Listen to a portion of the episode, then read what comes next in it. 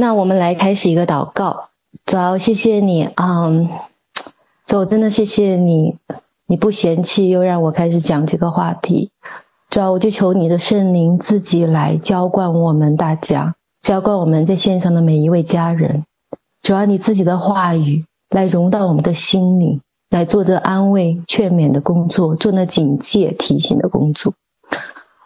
信我，我不过就是一个器皿，空空的器皿。主要你自己的话来教下来，来建造我和建造大家。主，谢谢你，圣灵，我真的邀请你，邀请你来。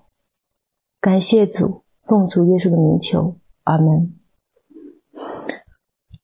啊、感谢神啊、今天我讲的话题是分享的主题还是家？那其实啊。已经有几位讲员分享过这个主题了吗？那当时我看到这个主题，就是别的讲员分享的时候，初步定下来分享这个主题的时候，我当时心里想：哦，感谢神，幸好没让我分享，因为我当时真的不知道我，当然是。是我自己的问题，我没有去看 schedule，没有去看排班表，说我应该到哪一天讲。但是我总觉得那是件很遥远的事情，所以我就没有留心。那讲讲讲讲了好几次，哎，我就觉得差不多了吧，应该讲的也差不多。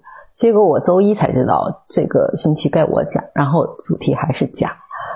我就真的是觉得这个人算不如神算，我怎么也没逃过这一个这个主题。这个主题呢，其实对我来讲呢，因为太沉重。我差不多认识我信主十十三年，受洗啊，我从受洗那天开始算。那之前就是很冷淡，也不知道神到底是谁。但是从那个时候开始，熟悉我的人就知道，我的整一个的呃这个艰难困苦呢，就从家里开始。那我自己这个，我跟大家，我不知道别人，但是我自己呢，很多事情呢是神通过家的这个环境来磨练我的老我，所以呢，其实是我自己本身的确是要被磨造，但是这个过程的确是非常的非常的痛苦，就是一段血泪史，一点都不夸张，流血流眼泪，那就是，而且认识我的人知道，说我在人人前其实我是。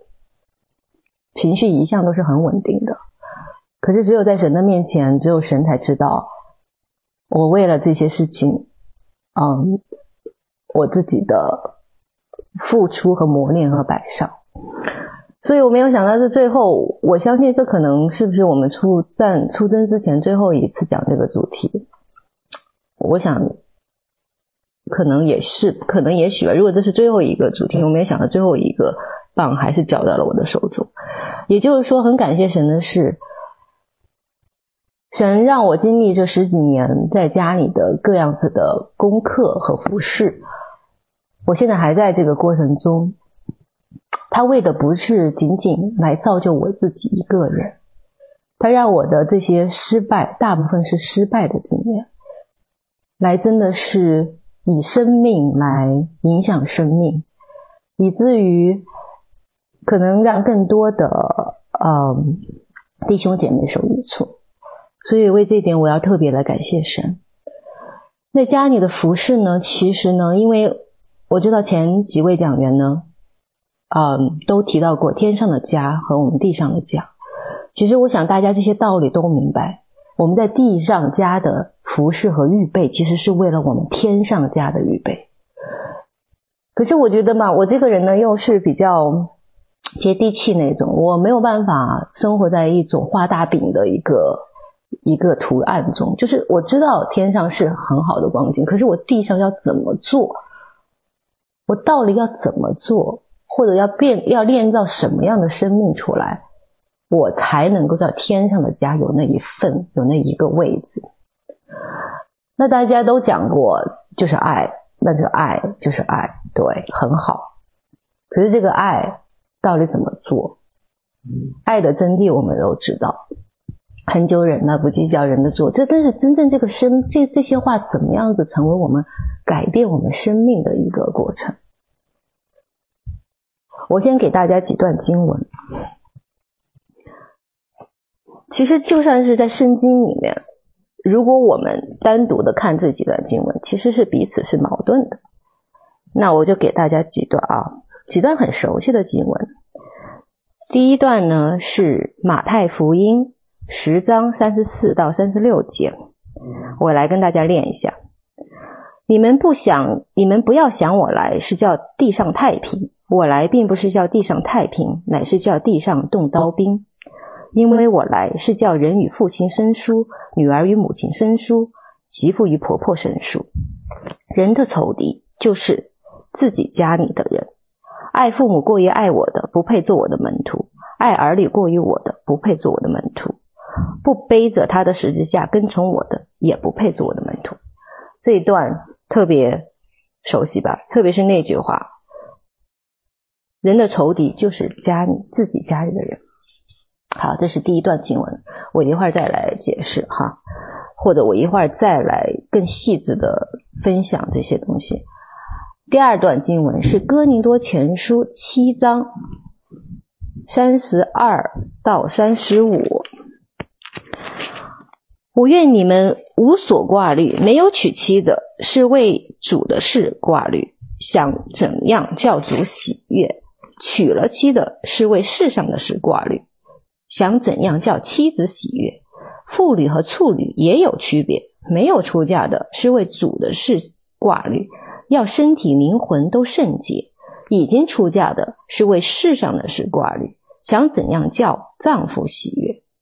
我说这话是为你们的益处，不是要笼络我，所以不是要牢笼你们，乃是要叫你们行合宜的事，得以殷勤服侍主。没有分心的事，大家注意啊，他最后的是乃是叫你们行合宜的事，得以殷勤服侍主，没有分心的事。好，这是第二段经文。第三段经文呢是啊提摩太后书，提摩太后书二章。三到四节是我们最熟悉的，提摩太后书是我们最熟悉，也是我们呃事工的一个命定吧。就是我们基本上每次提到当军兵得胜，我们都要说这句话，就是你要和我同受苦难，好像基督耶稣的军兵。凡在军中当兵的，不将事物缠身，好叫那招他当兵的人喜悦。好，我经文读完了。那我不知道大家听到这些经文有什么个想法？如果我们把每段经文单独来看呢，他们其实对我来讲，对于我来讲，他们彼此是矛盾的。第一段讲人的仇敌是家里的，是人的仇敌是自己家里的人。第二段讲啊，如果你已经娶妻的，或者你已经婚嫁的，你要以世上的事为挂，你要让你的丈夫妻子得喜悦。然后，但是这样子做呢，其实是要我们行合宜的事，得以殷勤服侍主，对吧？好，第三段那更是很明显，那凡在中军中当兵的，就不能将世俗缠身。那我们现在施工的命定就是要当军兵啊！我们每一个人，我不说每一个人，我就说参加于这个呃接受我们意向的。认同我们意向的，愿意参加到军营来的，我们都是有当精兵的心志吧？那是，可是我们不能将世俗缠身呢？那这到底是什么意思？其实我也没有一个真正的答案给大家，但是呢，我愿意跟大家来讨论一下，因为我这十几年走过来的，我的心理路程就基本上是按这几个心理路程在走。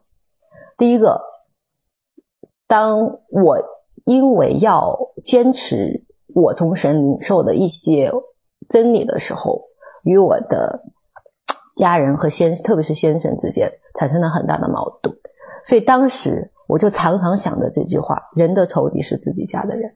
因着这一段话，我一直在鼓励自己坚持下去。所以呢，这是我的最初的阶段。但是这个阶段呢，我结出了苦毒的果子，因为太长了，就是。八年甚至十年的热战冷战，就是这种坚持，实在是让我最后结出了苦毒的果子，苦毒自怜的果子。那接下来的一段就是神开启我，让我要挪去这个苦毒。可是这种伤害是每一天都会发生，所以呢，这一段经历我又经历了一段几年、两年的时间，两三年的时间，我可以开始慢慢的借着主的力量，慢慢的有突破。那与此同时呢，因为我要，我也是要立志当精兵的，我也愿意为主的事情效力。可是这个这句最后一句话，不将事物产生，其实也让我不明白了很久。到现在我也不能说我完全明白。但是呢，在我准备这个讲道的时候呢，我准备可能跟其他人不太一样，是因为我是全职上班，我其实是没有家里也是全职的家里的事情。呃，我没有很多的时间，真的是单单的跪在神的面前跟他求问。但是我的时间就是基本上我在做事的时候，神会把话放进来。所以这就是我在呃利用做事情的时候一些，就最后花了个十几分钟总结了一下。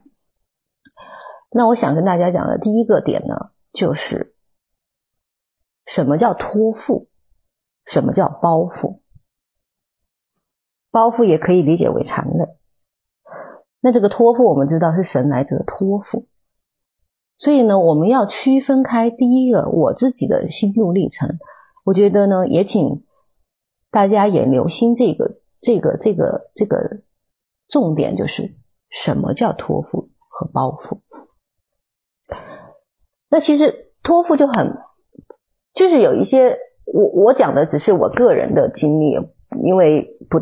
不能够，就是说，好像是一个真理供大家的应用。我只是分享我自己看到、自己经历的和自己周围人我看到的一些现象。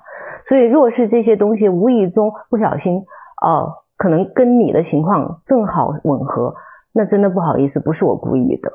我还是那句话，你们要是对我的分享心里不舒服，就直接找神，真的不要找我。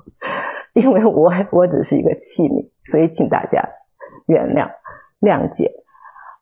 那其实托付，我看到我周围的弟兄姐妹的有些就是很明显，就比如说夫妻两个人同心进到施工服事业，同时的认准了一个水流，而且是认准了一个目标，彼此互相鼓励。那我真的恭喜你们，你们真的是非常幸运的一群人，因为你们免去了。人的仇敌是自己家里人这一步，当然你会有一些，比如说你父母不同意啊，你弟兄姐妹，可是那些人说实在话，他们不，他们不是时时刻刻跟你过在一起的人。也许有些家里是啊，父母跟自己住在一起，或者公公婆婆住在一起，但是我还是觉得说，这个真的是比你旁边躺的那个人对你的那种不理解，还是容易相处很多。特别是如果你的先生、你的太太支持你。大家彼此互相的残拉，在这个地上，对我来讲，我觉得这是一件最幸福的事情。虽然也有不容易了，大家神如果要炼造一个人成为心腹，他不会裸去那些锤炼的工具。但是呢，所有的锤炼的的事情呢，如果说大家能处于一个同心的阶段，我就觉得其实是。还是这是另外的话题，今天这个不是我今天要讨论的话题，但是我很恭喜这样的一批家人们，所以好好珍惜。那那这对他们来讲呢，托付就很容易，就是比较容易辨认了。我不说很容易，我就说比较容易辨认，就是神这段时间感动你做什么，或者把你放在哪个位置，大家又互相有印证，那肯定要全力的做。而且我的确也看到，在施工里有些，就是很多弟兄姐妹真的很忠心。夫妻两个人同心的做，这个也真的是让我很感动，我也很受激励。那那那对于一些可能我们暂时处境还没有不是这种情况，我们现在只是有一方追求神，另外一方还没有起来，甚至还没有信主。在我认识的群体里面，可能大部分是处于这种状况。那对于这样的，包括我自己了，我现在我先生也没有说真正的，就是也没有受洗，也没有真正愿意来认识主，所以这是这也是我的状况。那我就今天比较着重的是讲这个状况。那这个状况呢，其实我在这一段时间里，就在这十几年的这种摸索里面，我经历过。人的仇敌是自己家里人那个阶段，所以那段时间呢，而且我也是学，我不是说我要把仇恨放在他的身上，不是，而是说，我觉得说我要去呃，怎么讲，对付自己老我吧。我在家里呢，我原来这原生家庭，我是家里的最小的，那我真的是虽然家里也不是大富大贵，但是我的确是什么事情都不会做。我结婚呢，也不知道为什么结婚，我只是觉得说有一个人来成就我，因为我需要有一个人来帮助我达到我当时的所谓的事业财富的一个理想。那个时候我还没有信主，所以我觉得婚姻是为我来做的。我找个人就是为了成就我自己，这是我当年就是非常愚蠢的一个想法，但是那是很真实的想法。又因为在国内嘛，那其实大其实女人的地位其实是很高的。就是男女半边天，甚至女人很多时候撑起来多半边天，这个在当时的状况是很很很好像很合理的一个状态。那当我自己来到这边，在这边结婚遇到我先生，那个时候我也还没信主。那当时呢，我就觉得啊，他可以帮我成就这些，因为看起来他好像很愿意帮助我。那我就这样子稀里糊涂的去结了婚。结了婚之后呢，大概半年多呢，就开始出事情。那而且出事情呢，是我自己的那种狂妄之傲造成的，还跟人家没有关系。神就开，那个时候大概就是因为这些事情，我就开始信主。我就发现说，在我的思想认识里面，好像有什么东西错了。但是到底错在哪里，我不知道。可是我我就是神就借着这个契机把我带到他了，让我认识了他。但是我。在传统教会待了四五年，那四五年里面，我学的都是律法，因为我很怕再犯错，我觉得这个惩罚太重了，我承受不住。因为我是被一个整天被人捧在手掌心，突然一下子被人踩在脚底下，这个状况对我的落差太大，我受不了。我是因为受不了，在人的身上我失去了依靠和盼望，我才来找神。但是呢，在在在在教会里待了四五年了，让我学会了。知道了，神是一个很严厉的神。我不知道我要在这样子严厉的条例下，我很难保证我不再犯错。所以，那神也真的是怜悯我，他也知道我是真心的寻求这种正确的道路和真理。所以，大概在教会待了四五年，就把我带到了事工。带到事工之后，我就认识圣灵，就开始知道，原来神根本不是那种我想象中高高在上，离我很远，我只要犯个错就会拿个戒尺来打我的。他是真的想跟我建立关系的主，那在这个过程中，我就开始跟神的这个开始有交往。那我这个人其实是一个很固执的人，说的好听一点呢，就是非常有毅力；说的不好听，其实就是固执。那表现在呢，我如果相信一个事情，我就会一直追求，我不会在乎我旁边人的，我不太在乎别人的想法，或者别人对我的一些意见和建议。如果我觉得是对我有益的，我会听；但是我觉得如果是阻碍我的追求的，我大概就不太会听。所以这种个性呢，就造成我在家里面，我也是，就是开始就是，我觉得是那种坚定的勇士、斗士，就是没有人可以把我从我相信的、我认为神的领受或者我认同的一些领受中拔出来的，因为我觉得那就是对的，对就是对，错就是错。这个是我一个个性很鲜明的地方。那但是因为这个过程中，我那段时间我也知道我要磨练我的老我，我要把我的这种傲气、这种娇气、这种啊、呃，就是身上的老我的那种臭气、自私都要磨去，所以我就很开始开始了这一段很艰辛的过程。那的确过了几年的时间，连我先生虽然他对我的呃领受，他还是。非常的激烈的反对，但是他也不得不承认，这是他自己说，不得不承认，我的确是，我无论是在上上班的工作中，还是在家里孩子照顾中，家里的事情我的确安排的井井有条，我也在服侍，我也在花时间跟神亲近，可是他没有，他真的是没有办法来挑我的毛病。他承认我已我做到让他真的是没有办法挑剔的地步。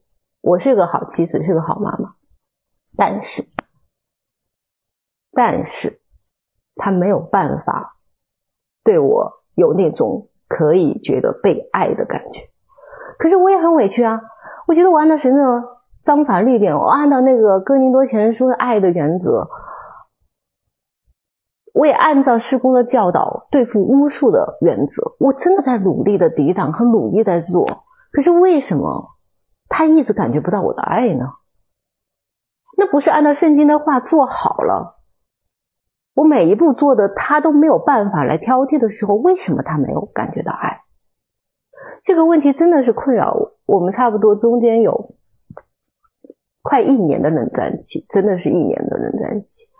冷战期过程中，是因为我真的要坚持神的领受，可是他完全不认可，就以致影响我们夫妻根本没有任何的沟通和交流，也没有任何的亲密关系，所以就变成了一个真的是濒临于离婚的地步。他已经都都一直在想这个事情。对于我来讲，我也觉得很委屈。我甚至就跟神讲说，我已经做到这个样子，你还要我怎么样？我按照你的话做，我按照你的心意行，为什么这个事情并不成就呢？为什么他并没有说，呃，为为着我这样的行为而感动，或者你你你来翻转他呢？直到有一次，呃，我跟几个姐妹祷告，因为那几个姐妹也是跟对，就是小范围的一两个姐妹祷告，她们是比较了解我们家的状况。在祷告过程中，有一个其实不太看意象的一个姐妹，突然跟我讲说，我不知道为什么，我就领受到了一个意象，就是你那里有一个很高的。人为造的这种悬崖，那我当时就非常不能理解。我说怎么可能？因为一年多的快一年的冷战，的确让我在考虑我到底要怎么做这个事情。然后甚至也有点心灰意冷，我就想说神啊，你要是觉得这个婚姻可以到此为止了，我也没什么留恋的，而且我也决定一心一生的奉献给你。我真的是没有任何的别的想法，我根本就对我这些事情我都觉得没有什么意义。可是神也很奇怪，三番五次的给我做梦，就是梦里基本上讲的就是我会跟我我会跟我先生和好的，我和甚至我会跟我先生在梦里就会说，我先生虽然表面赌气，可是他心里其实是舍不得的，甚至包括我们两个会重新结婚。我我就觉得这些梦真的让我就觉得，我说神你真的是就是。不让我离开这个婚姻，当然我是不会主动离开。但是我跟我先生讲，如果你非要离开，我也没办法。但是我不会主动的离开。我觉得我做的每件事情，说的每句话，都是按照圣经的原则。我也不是为了我自己的好处呀。而且我在这个过程中，我也承受了家里一些超过我身体体就是负荷的一些体能。可是我觉得我都在做，为什么就是没有改变？那这个事情是一个很痛的过程。那直到那个姐妹给我那个意向之后，我就真的在神的面前来考虑这个事情。我说我到神，而且没有直接跟我讲到底为什么。那直到有一天，我也不知道，因为我看见，其实我们两个关系已经到了一个要死不活的状态。其实我先生也很痛苦，但是他因为不认同我的领受和他对神产生了很深的苦毒。那我在想说，为什么这么？做了这么多，没有一个好见证呢？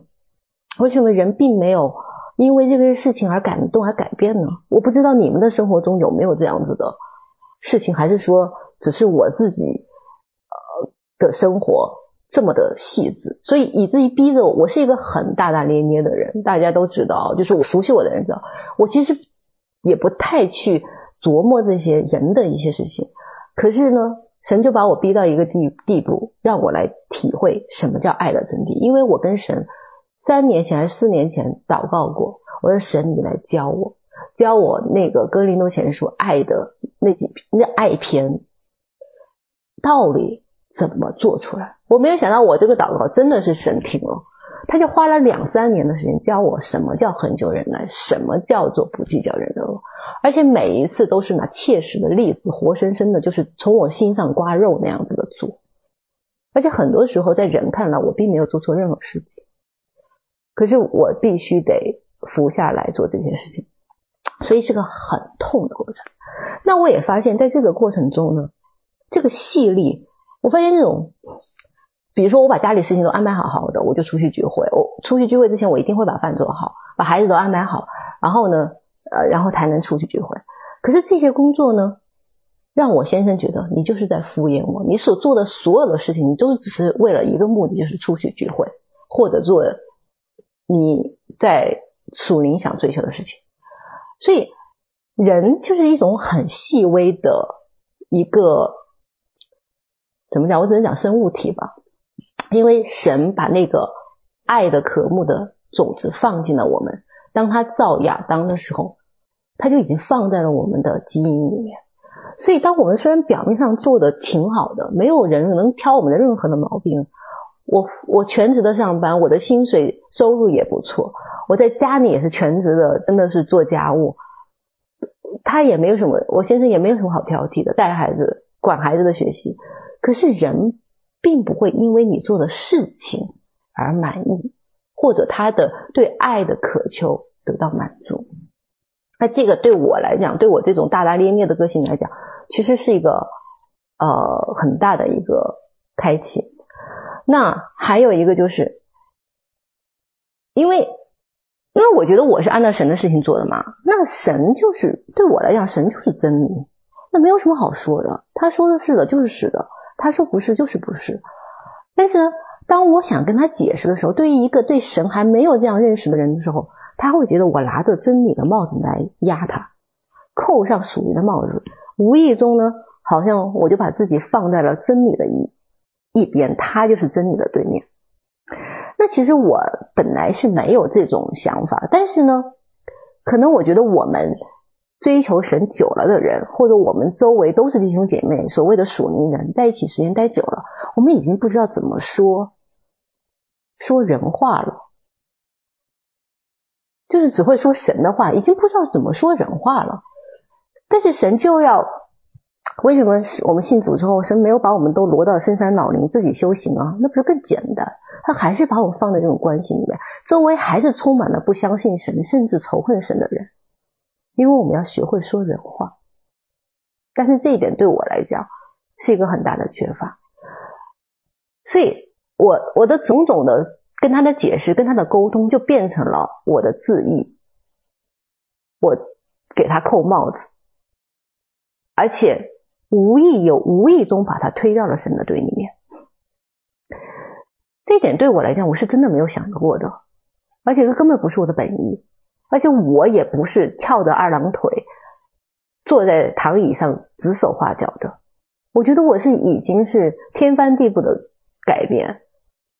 我不信主，可能我就是那副样子，高高在上，然后翘着二郎腿指使先生指使孩子们干活。可是我因为知道神，这不是神的律，我愿意改。可是即使我改了，在人的眼里我还是那样，我就真的很不能理解。所以这个又过了一段时间，过了过了个一段的时间，我不能理解，然后一直也是在过程中，然后家里的冷战继续继续是一个很大的伤害。那直到有一天晚上，我也不知道我想说什么，但是我就觉得我有些话要说，但是我也不知道说什么。然后大概我记得那个时候是晚上，都已经因为我先生他因为真的心情很郁闷，他就跑到健身房健身，到搞了很晚才回来，都十一二点才回来。我当时就跟神讲，我说如果十一点半他再不回来，我就睡觉了。我因为第二天我还要起床上班呢，我还要祷告呢。结果呢，就在那个时候呢，他就回来了。那回来了，我就说那好吧，我也不知道说什么，但是我就知道圣圣灵要我下去跟他说一些什么事情，我也不知道说什么，我就下去了。下去的时候呢，那一次我就就说我们要谈一下，我们就真的是坐到桌子旁边，我就我当时从嘴巴里就出突出来，就冲出来一句话，我说我当时怎么说的？我想想，我大概的意思就是说，其实。因为我先生有一个很大的疑虑和顾虑，是我不知道你们的家人有没有这个顾虑，但是他有个很大的顾虑是，你们这些人就是很疯狂吗？就是跟法轮功一样嘛？抛妻弃子、拆散家庭，为了那个追求，只要一声令下，你们连家里都不顾就往上，鞋都不提了就往外冲的。他一直都有这种顾虑，而且他有这种，当然是他自己生命问题，他有这种不安全感。他觉得我信神，就是要抛家弃子，我才能够追求，而且我他又觉得我很虔诚，或者又觉得我我的心思都在那边，所以他很有这个担心和恐惧在他的心里。那作为我们现在知道，哦，那是他生命不完全，那是他没有安全感，他需要被医治。可是对于一个还没有认识这样的人，就是在属灵里面，他还是一个婴孩的人，你怎么能够用这种成年的道理来教他呢？对他来讲，那种不安全感和忧患是很真实的。可是对我们来讲，哦，这些你自己去解决吧。可是他根本解决不了。这就是我想说的，什么叫托付？神把我放在这个婚姻里面，他并没有说因着我的追求，他就说你就离开这个婚姻，让他去吧，你追求就好了。他没有，他而是要我自己，就像耶稣一样。说实话，耶稣为什么要为我们上十字架？他自己是神子，他自己甩袖一走，你们定我，他甩袖一走就就完事儿了。他为什么要受那么大的屈辱？其实我觉得神对我只是讲我自己的经历，这个经历不见得适用所有的人。那每神对每个人呼召也不一样，我从来没有否认或者反对，或者是对别人的一些。跟我完全不一样的经历有任何的论断，我没有，我只是讲我自己，因为正好今天要我讲这个，我也只能讲我熟悉的、我经历过的事情，我不能讲我没有经历的事情。所以，如果弟兄姐妹们，你跟我有类似的情况，走也走不了，神也没让你走，但是家里的矛盾就是不停的在，那真的要回头到神的面前想想，或者问一下神。这是我的托付还是我的残累？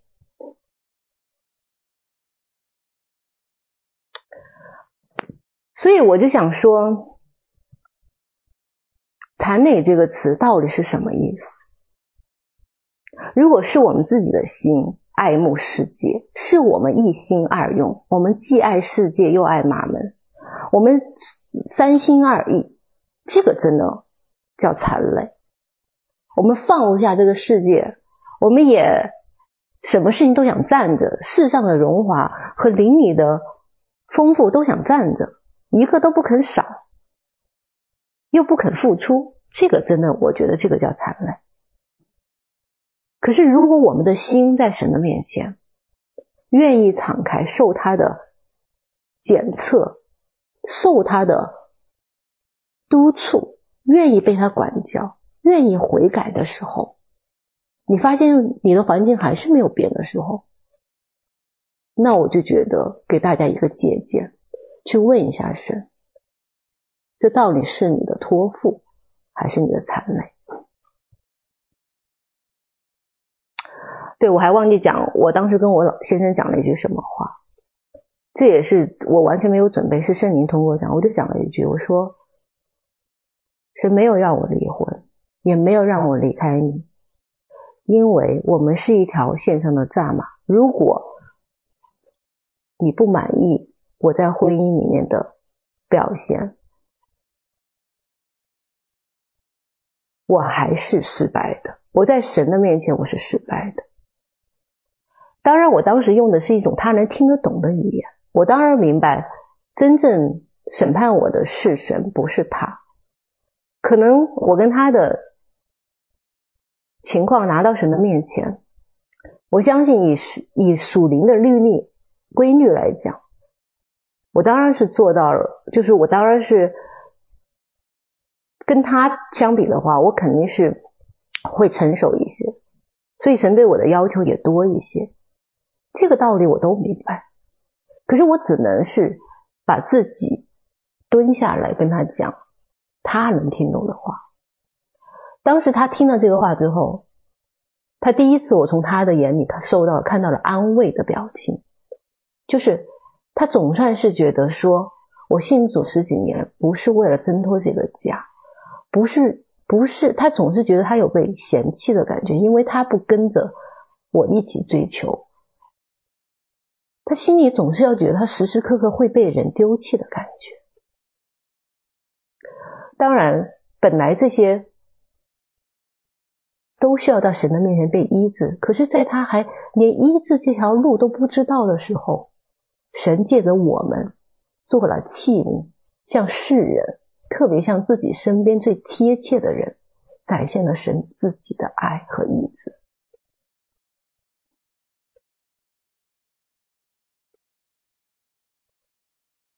其实这个话我是真的没有准备的。那我自己现在其实也很受感动，或是觉得真的是圣灵在说话，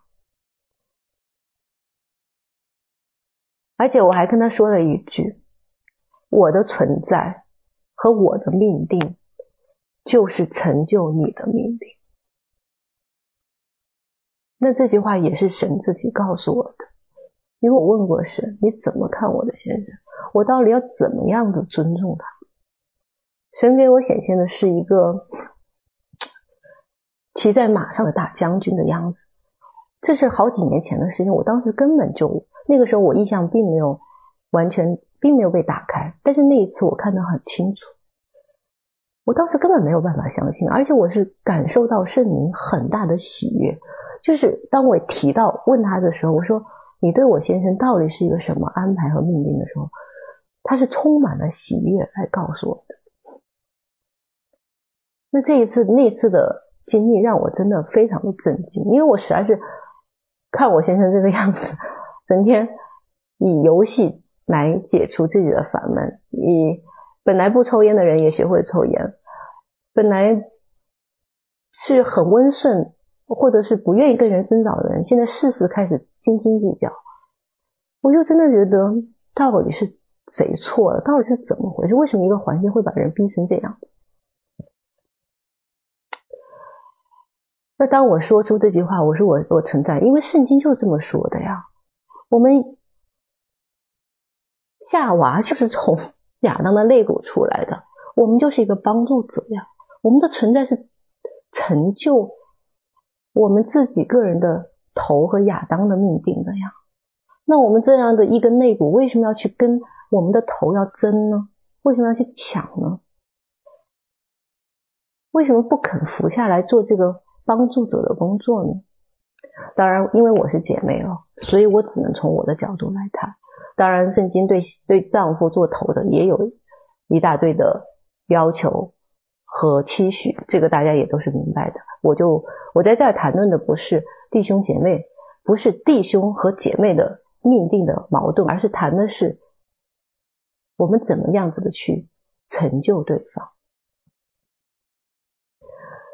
那这个事情呢，明老师在星期上个星期天也说，我们大家要彼此成就，最后才能得到完全的胜利。那它是针对国度性的，可是我觉得在家里面也是适用的。这也是正好我这么几年的经历，我就在呼应了这句话。对，我们的存在就是为了成就彼此，其实不是成就彼此，而是成就对方，来造就自己。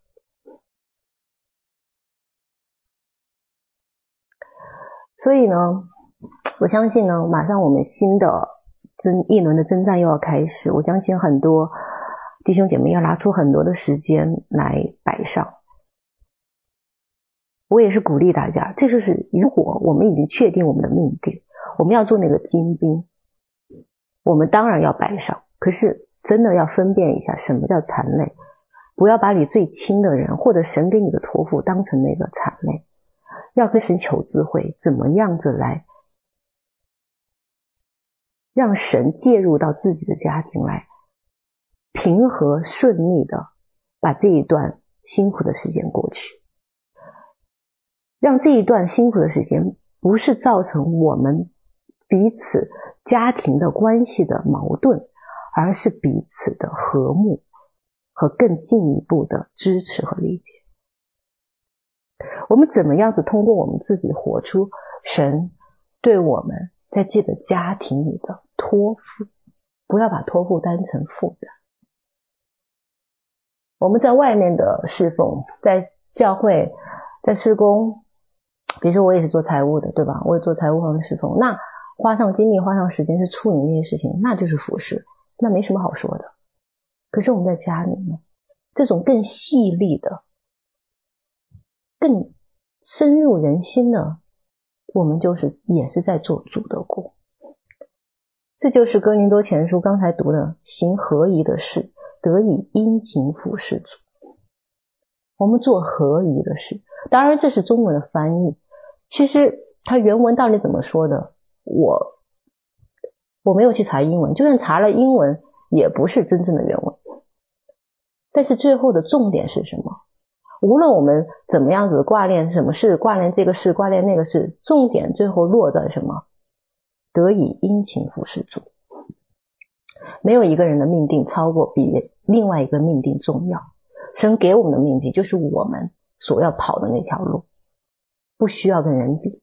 我们只要你百分之百的完成了我们给我们的命定，我们就能够百分之百的达到我们的赏赐。所以没有什么好比的，没有说谁谁谁在人面前，多少人面前。手一挥，大家怎么样子？他的命运就一定比一个在幕后最小的端茶送水的弟兄要好。这个的道理都懂，可是真正我们要把道理活出来，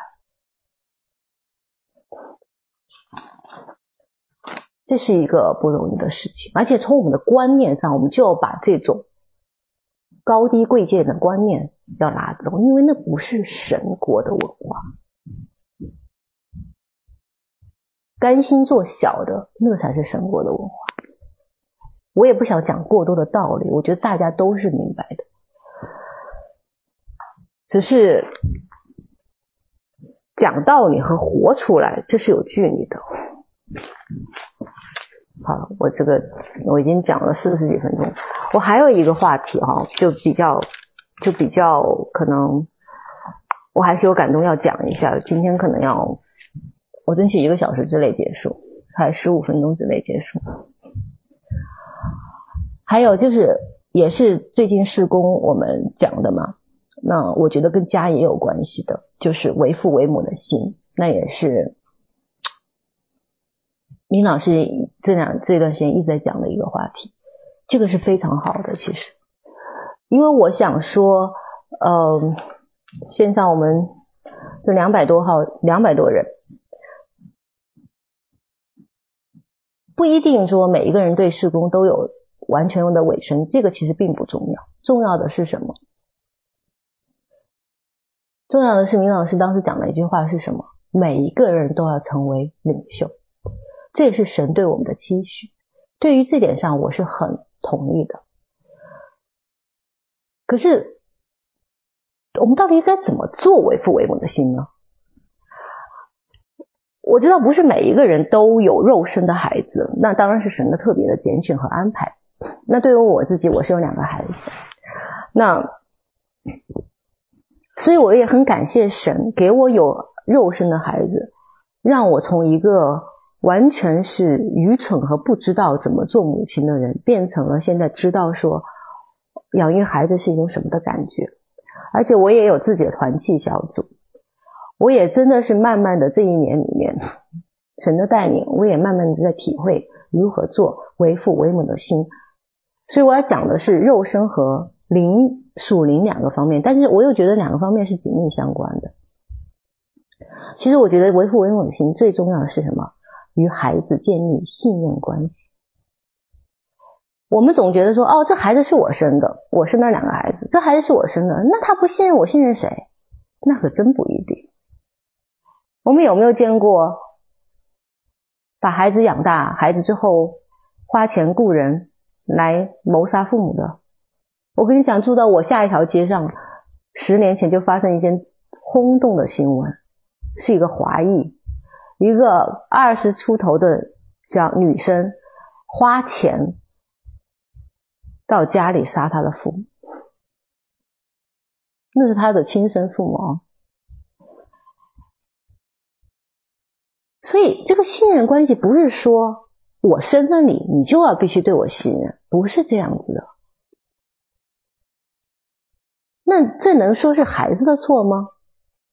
也不一定，对不对？没有一个孩子生下来真的是心里充满仇恨，说我一生下来我就要仇恨我的父母，肯定是没有，因为他们是被爱的对象，他们是能够接受到这种爱的讯息的。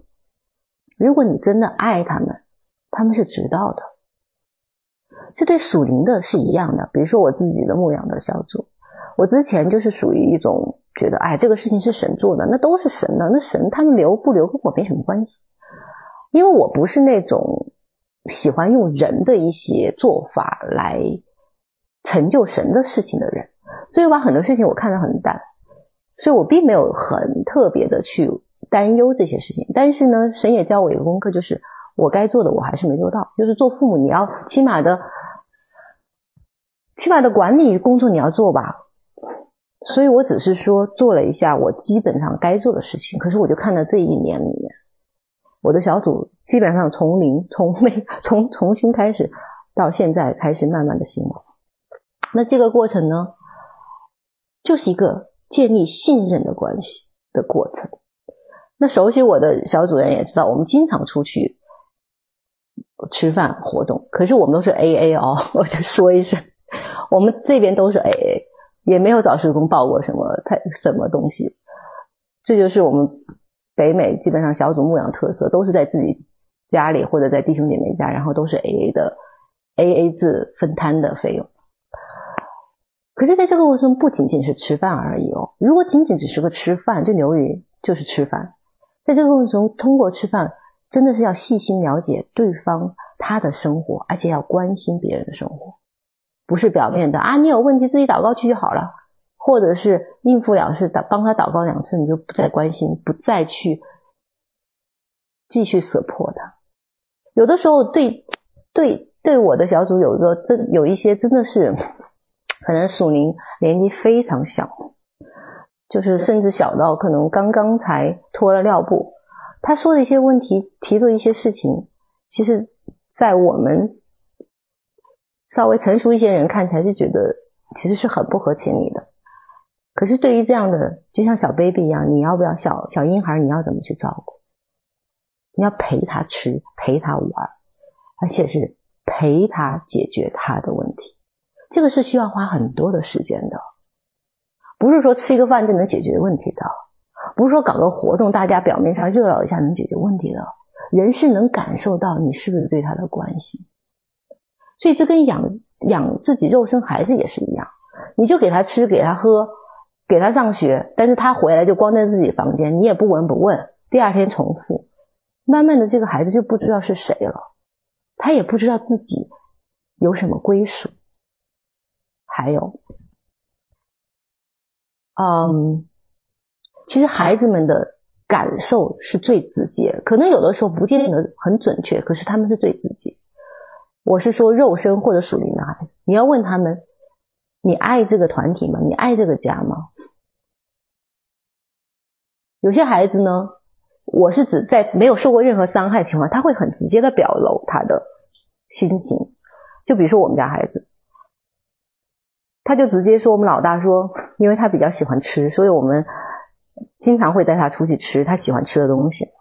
然后家里呢，嗯，虽然我跟我先生之间那段时间冷战，可是我们大家都有个共识，就是我们对孩子的关心不能少。所以对他们来讲，我也感谢，这是我的祷告。我就跟神讲，我经历这样的征战是因着你的缘故，求你保守我的孩子不受伤害。因为我知道，如果从小在邻里受到伤害，特别是父母这种冰冷的状况，对孩子伤害是很大的。可是我真的感谢神的是，在这几年里面，因着神的怜悯，这两个孩子真的。好像没有表现出任何这种，当然他们也有觉得很奇怪的时候，可是他们并没有真的觉得自己很受伤害，所以以至于到后来我们吃一吃饭就忘就问他，我在跟我在跟我儿子讲福音的事情，我说你要考虑一下，因为他已经都十二岁了，我说你要不考虑一下受洗的事情？他说为什么要受洗呢？我说因为那是我们天上的家，我们要回去。他当时对这个解释他很。他很能，好像点点头，好像觉得他表示能理解。可是他突然又跟我讲，他说：“妈妈，那我受洗要改变什么呢？”我说：“你觉得你有什么不愿意改变的吗？”他说：“我现在有很好的家呀，有很好的父母，有很好的弟弟呀，还有我爱的同学，还有你们都很爱我，我不想改变这些。”这是一个当时他其实还不到十二岁，一个孩子，一个男孩跟我讲的话。这一切都不是说我。去引诱他说：“你要觉得我们对你好吗？或者怎么样？或者我我没有一个孩子就是很就是孩子，所以在属灵里面也是，你要看到一个孩子愿意你认你如果你确定他是你的属灵孩子，或者你们之间是有这种属灵的关系，如果他愿意亲近你，愿意到你的活动里来，愿意来跟你接触，那是他一种真实的爱的信任的表现。”如果有一天我发现我孩子，当然我跟我孩子之间也会有矛盾，比如说他爱爱玩游戏，我肯定会要管制。那我一管制他，他肯定不高兴。可是不高兴，我在责罚他之后，我通常到晚上他睡觉的时候，我一定会给他一个拥抱，告诉他妈妈爱你。这就是在爱中的管教。对小组也是一样，我们小组前段时间才发生一个冲突，那个冲突呢，是可以严重到可以导致重新瓦解我这个小组，或者我要重新再来。可是我觉得呢，那个冲突里面呢，各自都有自己的问题，所以呢，我就把这个事情交给神，我就跟神讲，即使重新再来，也要管教，该管教的一定要管教。结果果然，神很听，神也知道我们小组到一个什么阶段。我就知道，如果我们经过这个风风波，我们小组会更团结；如果经不过，我们要重新，我要重新再来一次。那感谢神的是神的保守，经过这个事情，该学教训的人都学了教训，而且我们的关系会更加紧密。可是当时我并没有因着我顾惜这个小组缘故，我把他搂在怀里，不让人来破，不让神来管教。但是被管教之后，我给了那个其中年纪小的、年龄小的，是更多的爱和关系。这就是在配合神在爱中的管教。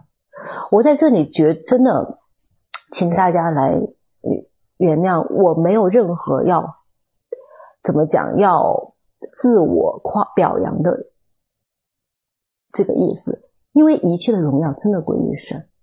我只是想跟大家来很坦诚的分享，怎么样子跟神在什么叫跟神同工，不要拦阻神的手，哪怕有些事情不见得是好事情，可是也不要因为说，我以前就是我如果不是因为信神，我就是一个虎嘛，我就是要管教就是管教，因为他不对嘛，因为你要他成才嘛，可是管教之后，这个爱的包裹。这是神教我的，在我是没有的。我是那种心肠很硬的人，就说在管教这件事情上，我是可以狠下心来管教的。但是在事后的这种爱的包裹，是神教我的。哎，当然也是通过别的，在这方面很有爱的高模的姐妹身上学的，通过他们。也是我求神来光照我自己。当我认罪悔改，我心柔软之后，我才能够在别人冒犯我的情况下，我能以爱去保护。这个根本不是我能做到的，除了神，我真的我没有这个脸面去抢夺神的一点点的荣耀，那都是神自己的作为。还有一点，最后一点哈，最后一点就是身教重于言传。我想养过孩子的，就是肉生孩子，父母应该都知道。你跟他讲那些大道理，其实孩子大概我觉得到了十二岁，像我们家老大到了十二岁，我觉得他什么道理都懂了。他懂，但是并不明白，这是两码事情。他听说过，但是他并不明白。可是你要跟他讲这些他已经听说过的道理，他会很厌烦，听不进去啊。而且特别是他要看见你自己的身教，就是你讲一套，你说啊，我们因为，比如说你说，就就像我自己，我跟他我跟他们讲，你们要原谅别人，或者有的时候像爸爸发了脾气，对他们发了脾气。我总是跟他们讲，你们要原谅爸爸。你们是，我会，我会肯定他们受了伤，但是我最后也要要求他们要原谅，这是我对他们的教导。但是如果我自己跟我老跟我先生之间的吵架，我常常不原谅，他们是感觉得出来，或者我的言语不顺服，他们也是能知道的。如果我常常的这样子做，那我就要跟他们讲说啊，圣经里是这么说的，你们需要。顺服父母啊，你们需要怎么样？可是他们能做得到吗？根本做不到。他们也许是嘴巴不敢说，可是心里呢，不服啊，因为你自己都没做到，你凭什么来教我？所以做这个为父为母，不光是一颗心就好，要做出来。那在圣经里面，利百加。因着爱雅各，当然我相信神神呢也是允许这个事情发生来成就他的心意。可是这个利百加因着爱了雅各，他对以扫之间，雅各和以扫之间发生了多少事情？就是因为利百加的偏心，就是因为他凭着自己的喜好去对待孩子。当然，我不是说。这个他不这么做，圣经神的心意会改。我没有这个意思，我只是想说，作为一个母亲而言，利百加其实这一点上是很大的失败。我只是想就这一点来说这个问题。所以呢，我只是想说，嗯，我们学什么？圣经从来没有隐瞒任何人的一个软弱，包括大卫的，包括。亚伯拉罕的，他虽然是信心之父，他可是他几次否认他自己的老婆，把老婆拱手，恨不得要让人就好，因着自己的的软弱，他的儿子以撒也这么做过。也就是说，圣经从来没有掩饰过任何一个属灵伟人的软弱，可是他们最后还是成为了我们学习的榜样。圣经让我们学的不是他们的软弱，而是借鉴他们的软弱。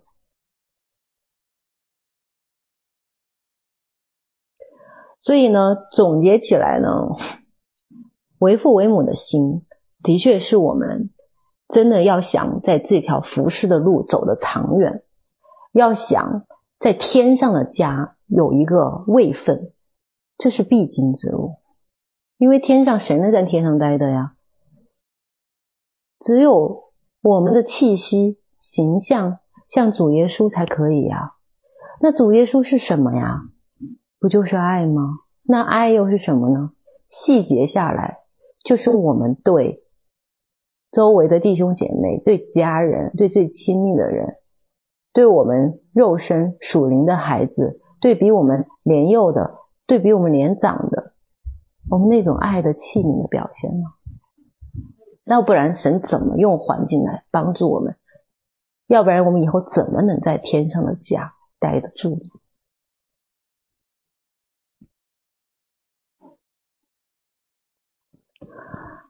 好，我就讲完了。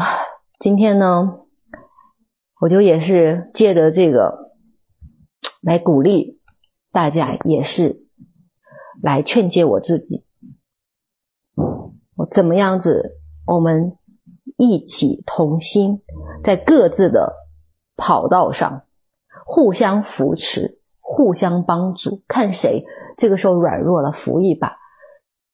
如果这个时候是你志气最高的时候，你也回头看看那些有点跑不动、软弱的弟兄姐妹，扶他们一把。你不会因为你扶了他一马一把，你慢下脚步来。你就达不到你的命定，神也不会因为你慢了零点零一秒，他会责备。他看的是什么？你那慢了零点零一秒去做什么？我们都知道那个乞丐和牧师的故事吧？我也不想再重新重说。如果不知道的人，就是说，一个乞丐从小被遗弃，他所能做的最大的，他但是他后来接受了福音，信了主，他所能够做的最大的就是不把一只流浪的猫从他已经搭好的在桥底下的一个密封的纸盒子的他睡觉的地方赶出去，这、就是他这一辈子做的全力做的一件有爱心的事情。那另外一个牧师是。他们家三代都是牧师，他一他他带领的上千的会众，受人尊敬，为人也很正直，受到大家的爱戴。可是最后真正做到耶稣旁边的是那个乞丐，而不是这个牧师。所以我们就努力的把自己的呼召做到一百分。然后顾及那弱小的，怜悯那些年幼的，怜悯软弱的，大家彼此，因为你谁也不能保证这一路上谁也没个软弱的时候，谁也不能保证你就算第一个到达了终点，可是你缺乏爱，你的位分就比别人高，这些都是没有意义的事情，在天堂不会讲你，你做了，你打了多少个坏蛋。你攻克了多少个宫垒？这些事情我们都知道是不算的，算的是什么？在神给我们的道路上，我们到底努力活出像耶稣的有几分？感谢神，我真的是要结束了。然后我最后要给大家放一首回应诗歌，就是我要为主活。大家听得到吧？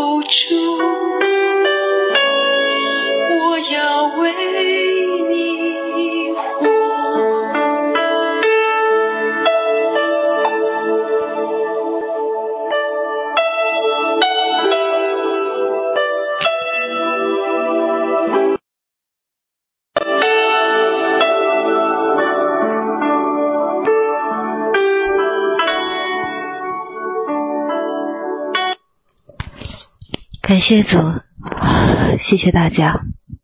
我把时间交回给黄飞，谢谢。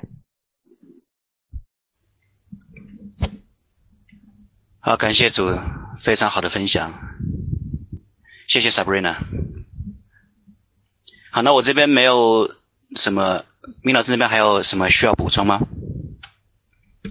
嗯，好，很感恩哦。嗯，嗯，谢谢 Sabrina 从。呃，个人自身的经历来分享，呃，怎么做家人哦，分享这个呃，怎么为父为母哦，呃，我们凡是做领袖的，在施工里面，不管你是团契的领袖还是营队的领袖，一定都经历过哦、呃、很多呃这方面的考验哦、呃，或者这方面的经历。那呃，他今天分享的确实呃也引起我呃。很多的共鸣，那呃，我我也是特别想到，呃，这这段呃这几年来哦，我们呃怎样开始呃带一从小组带团契，然后带一个事工，呃，那个经历是真是有血有泪的哦，而且呢，当你孩子越来越多的时候，有时候顾得了小的，就顾不了大的。嗯、特别是当这些人的生命呢，就是说你所牧养的和你所呃呃来带领的这些呃呃这些弟兄姐妹，他们的生命呢参差不齐的时候，对于一个领袖来讲，他其实是一个啊、一个需要花很多精力心血啊、这样子的一个过程。那这段路呢，很多做领袖的一定都经历过来，我相信你们都经历过来，甚至每一个人都是在这个成长的过程当中，哦，那呃呃这些历史，哦呃每个人回想起来，哦，真的有很多可以呃可以说的话，哦，有很多每个人的方式都不一样。萨布娜他有他自己的经历哦，那我相信每一个团契领袖，嗯，每一个营队的领袖，你们也有你们的经历哦。那呃，今年神让我们一开始的时候就要来呃来强调这样子一个呃一个主题，就是怎么做为父为母啊，为父为母。那我们呢呃，我们这个施工的特殊性呢，就在于。我们有军队，或者叫我们有营队，但同时我们有团契的很多弟兄姐妹。那团契的弟兄姐妹真的没有营队弟兄姐妹可以说是这样明确的一个目标，呃，明确的一个一个一个尾声的一个呃一个方向。那他们还在寻求，他们还在摸索，那他们呢正在找自己的位置，甚至是或者是他们正在尝试。呃，在团契里在尝试说，我这里合不合适我，然后或者是我我来这里啊，好、呃，我到我呃我我我的需求在，我我有很多的需求，哦、呃，有很多的这个呃啊很多的要求，甚至是 这就使得啊、呃、在呃这就使得做领袖的面临许多的挑战，哦、非常多的挑战。呃，这不容易，真是不容易啊！我很，我非常了解，呃，这这些过程，而且常常会，嗯、呃，常常会看到，呃，生命，生命还没有成长的一些家人们，呃，那他们需要更多的关注、爱哦、呃，甚至会消耗，呃，你作作为领袖的很多的这个呃力量，但是呢，因为他是。神托付给你的，哦，也因为它是神呃放在你手里的，那我们就需要有为父为母的心，而不单单是只是一个他的领导或者他的领袖，呃，甚至是呃他的权柄，呃，所以在神国度里面，哦、呃，他讲到国度政权的时候，一定会提，他首先要提，呃，神是我们的父亲，所以。神国是一个有血亲关系的国度，哦，所以它是以一个首先以一个家为一个概念的一个国度，哦，那家就包括很多的，你需要爱心，需要牧养，还需要这个呃，需要消需要各样子的这个呃精力，哦，能够投注在需求上。那所以我很清楚，在团契的弟兄姐呃领袖们是最不容易的，在这个领域里哦，那他们还在摸索当中，那也在呃也在呃寻求神的一个呃更好的一个带领。那这样子的一个磨合，特别是在呃我们施工里面又有不同的形式的呃这个呃架构的时候，我们面临挑战就比好、呃、就更大哦，可以说是更大。但是讲来讲去哦，都是以爱哦，在我以上哦，那呃，感谢神哦，好，那我们做个主导文，我们就结束了啊。好，嗯、我我我相信呃，我觉得呃，在我做主导文之前呢，嗯、我觉得我们可以到神的面前来。呃，寻求一下，求神来 帮助我们思考 一些事情，就是在我们所牧养的 弟兄姐妹里面，那呃，我们怎样需求呃他们的这个呃他们的这些呃想法，那呃我们我们是否没有顾及得到？或者是因为我们的忙碌，我们的服事太多的时候，我们是否呃缺乏了对他们的一个呃看顾啊、甚至是一个呃及时的帮助哦、那也求神来呃光照我们哦、那我们就到神面前有一个静默的一分钟，可以吗？然后我们把自己心里所想的交给他哦、好让显出我们的不义来。好，让我们能够在神的面前悔改，并且能够呃来呃对付哦。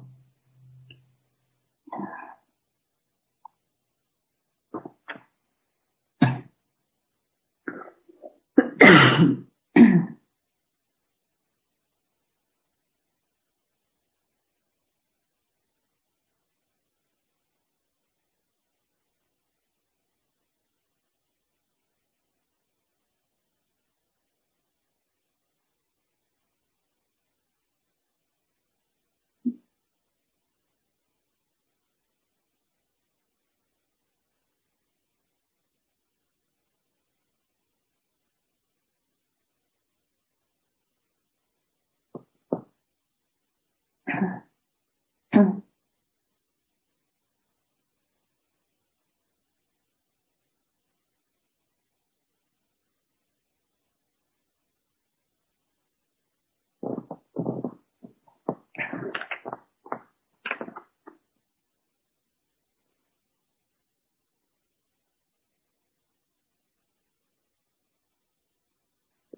好，我们做个主导文。我们在天上的父，愿人都尊你的名为圣。愿你的国降临。愿你的旨意行在地上，如同行在天上。我们日用的饮食，今日赐给我们，免我们的债，如同我们免了人的债。不叫我们遇见试探，救我们脱离凶恶。因为国度、权柄、荣耀，全是你的，直到永远。好，阿门。好，大家平安。